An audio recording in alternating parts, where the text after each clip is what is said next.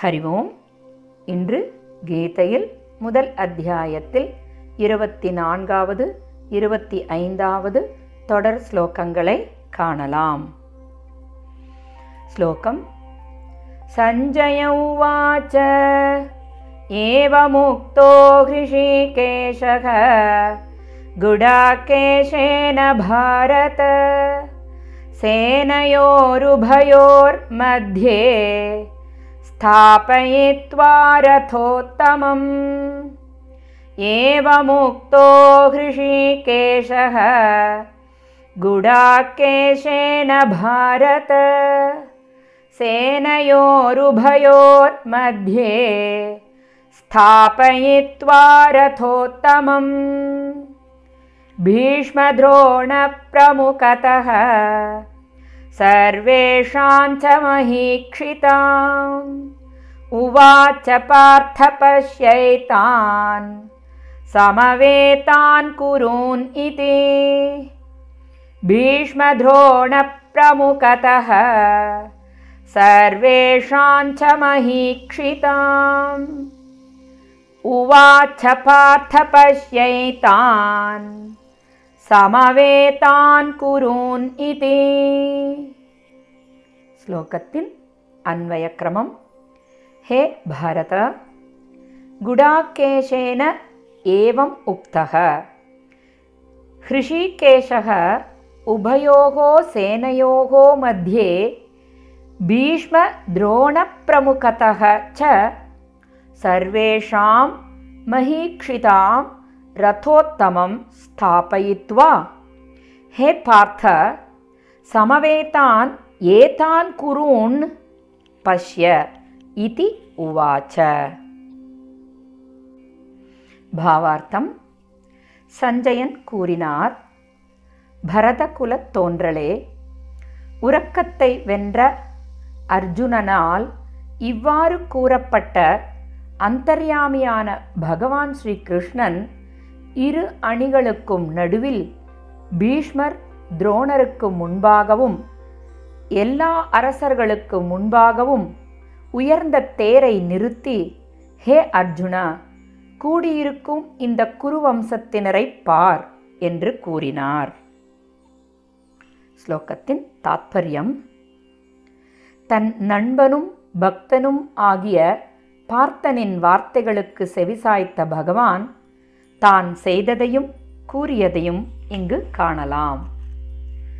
தூக்கம் சோம்பல் ஆகிய சுகத்திற்கு அடிமையில்லாதவனும் சிற்றின்ப சுகத்திற்கு வசப்படாதவனும் மட்டுமே இறைவனுக்கு பக்தனாக இருக்க முடியும். இப்படிப்பட்ட பக்தனின் குரலுக்கு பகவான் செவிசாய்க்கின்றார் அதோடு மட்டுமின்றி அவனது கட்டளைப்படி நடக்கவும் செய்கின்றார். இங்கும் தம்முடைய நண்பனும் பக்தனும் ஆன அர்ஜுனன் பிறப்பித்த ஆணையை ஏற்று பகவான் ஸ்ரீ கிருஷ்ணன் இரு அணிகளுக்கும் இடையே அர்ஜுனனுடைய ரதத்தை கொண்டு வந்து நிறுத்தினார். எதிரியுடன் போராடும் உத்வேகத்துடன் துடிதுடித்து வந்த அர்ஜுனனின் மன உறுதியை குழப்பும் வகையில் பாசத்திற்குரிய பாட்டனார் முன்பாகவும் வணக்கத்திற்குரிய குருவின் முன்பாகவும் பிரியம் மிகுந்த உறவினர்கள் அனைவரின் முன்பாக அர்ஜுனன் கண்களுக்கு நன்கு புலப்படும்படி நேர் எதிராக உத்தமமான ரதத்தை நிறுத்தினார். இச்செயலை பகவான் தமக்கு உரிய திறமையுடன் செயல்படுத்தினார்.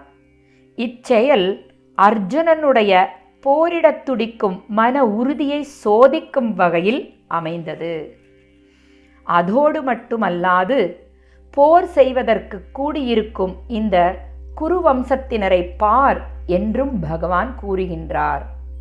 இவ்வாறு கூறுவதன் உள்நோக்கம் அர்ஜுனன் குருவம்சத்தை சேர்ந்த அனைவரையும் பார்த்து இவர்கள் எல்லோரும் தன் வம்சத்தினரே என்று நினைக்கச் செய்வித்து மேலும் தன் தரப்பினராயினும் எதிர்த்தரப்பினராயினும் நல்லோராயினும் தீயோராயினும் எல்லோரும் தன் குடும்பத்தை சேர்ந்தவர்களே என்ற நினைவுகளை தூண்டிவிட்டார்.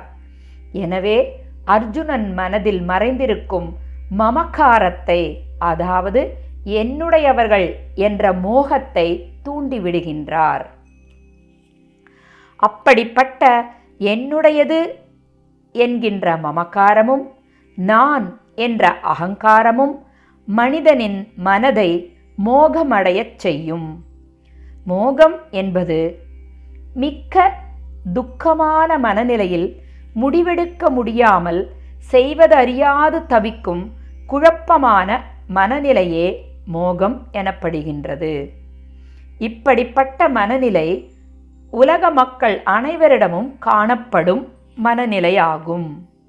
நாமும் வாழ்க்கையில் பல சந்தர்ப்பங்களில் சிலவற்றை எதிர்கொண்டு போராட முடியாமலும் மதிமயக்கத்தினால் உண்மையின் தன்மையை அறிந்து கொள்ள முடியாமலும் பிரச்சனைகளில் சிக்கித் தவிக்கின்றோம்.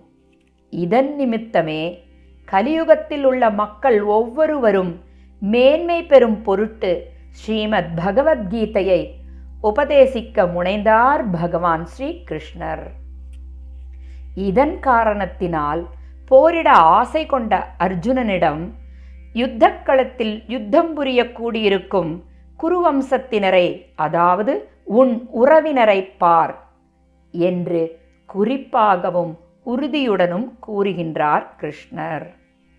இனி பார்த்தசாரதியின் எண்ணம் ஈடேறியதா? உறவினரை கண்ட பார்த்தனின் நிலை என்ன என்பதனை நாளை காணலாம். ஸ்ரீகிருஷ்ணம் வந்தே ஜகத்குரும். ஓம் தத் சத்.